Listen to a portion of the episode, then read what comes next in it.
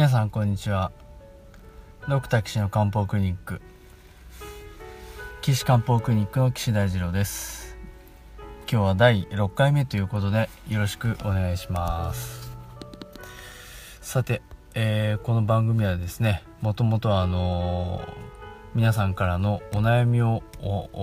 解決するというのを目的でやり始めたんですが今まで1回もやってませんけれども今日はですねまあ満を持してというかですね、えー、相談体の相談を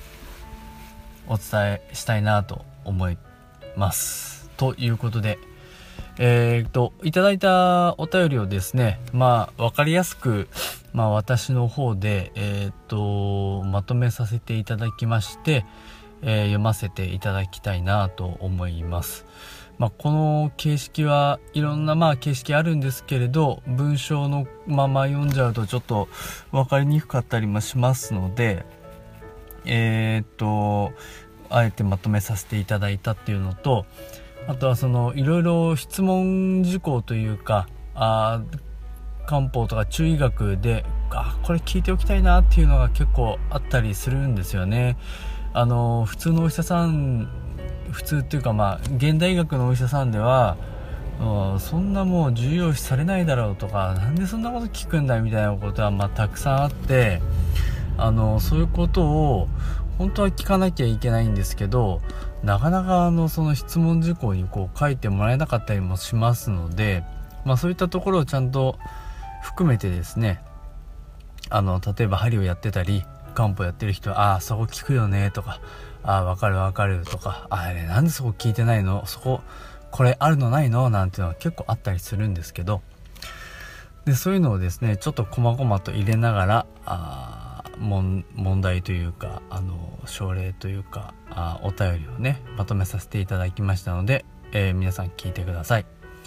えー、28歳女性です、えー、一番問題はですね、腰痛と足のしびれですね。えー、職業は看護師さんです。えー、今のその腰痛はどんな塩梅で始まったかっていうのは次の通りです。えー、お子さん2人目を出産した後半年後ぐらいからですね、えー、突然ぎっくり腰になるようなな始まっちゃいましたでこれが月に1回ぐらい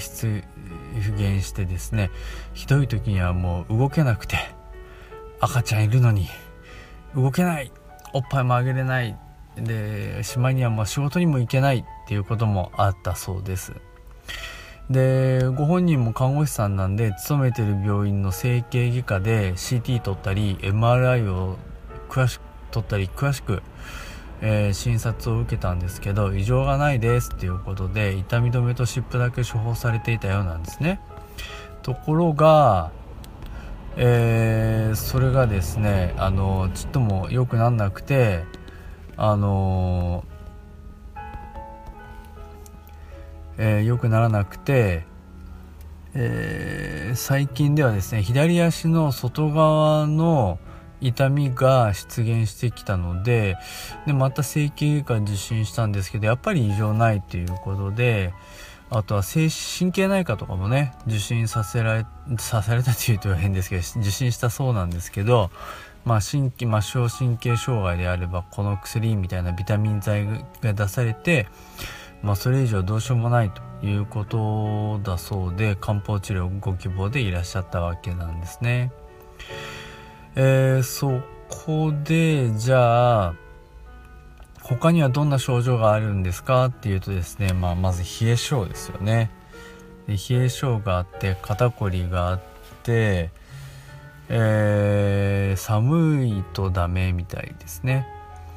で腰痛はまあ日頃からまあ腰の違和感ということでまあ感じているそうなんですけど痛みはなくて重い感じがすると。痛みの場所は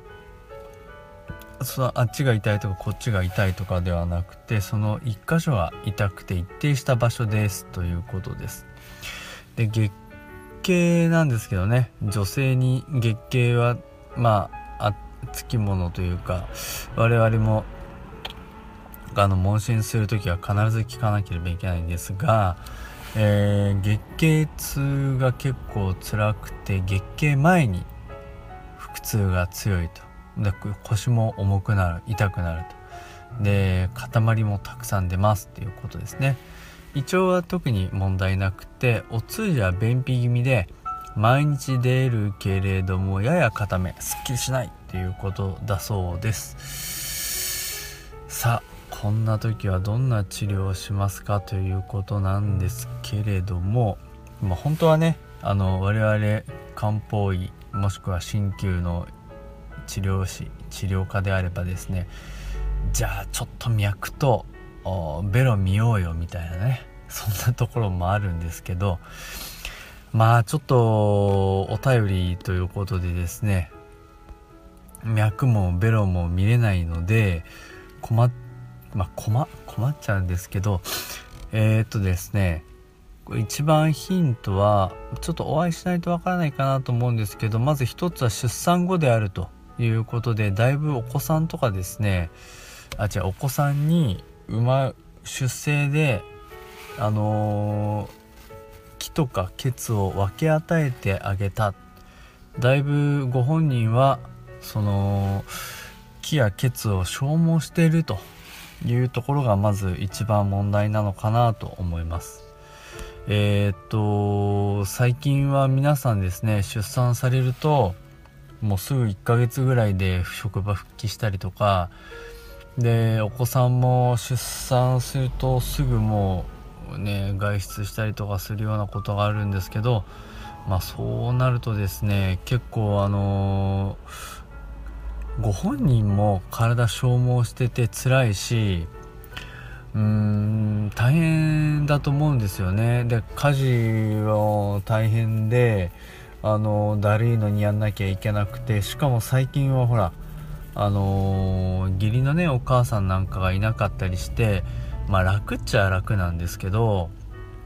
手伝ってくれる人がいないっていう状況で子供いや育てなきゃいけないっていうことありますよね。で私もですねあの子供が4人いてまああの妻にいろいろ負担をかけてあり申し訳なかったなと思うんですけど、まあ、できるだけ自分でねお手伝いするようにして、もともと一人生活をして一人住まいをしてたので、まあ、一応家事はいろいろやったのでできる範囲でお手伝いしながら子育てをやってきたわけなんですけどうーんまず体がね消耗してるのでそこのところを補わないといけないなっていうのはまず第1番目にあります、えー、日本の出産後のお母さんですね。皆さん大切にしてください。中国ではですねもう何ヶ月にもわたってあの体をですねあの休めるためにあのいろいろな食事療法をしたりもう体をいかに冷やさないかとか大切にするところがあってそれってもう本当に中医学の考えがすごく浸透してるなって思うんですよね。なのでそこですね本当はあのやってほしいなと思います。もうあの服をいっぱい着させてほんと風に当たらないようにしたりするようですね。で私の師匠の中国人の北京の先生はもう中国の女子は出産後は本当に大切に扱われてうざいんじゃないかっていうぐらい一生懸命やるんだよなんていうことをおっしゃってましたからまあそれってすごく大切なことだなと思います。でここで、まあ、気と血を消耗してるといったところが一つあると思いますからあそこはですねあのしっかり養生する必要があるというのがこの腰痛の治療のポイントの一つじゃないかなと思います。で他のポイントもちょっとあるのでまたそれは次回お話ししたいなと思います。えー、それでは岸漢方クリニックの岸大二郎がお送りしております、えー、ドクター岸の漢方ライフ、えー、皆さんのですねあの質問を受け付けております。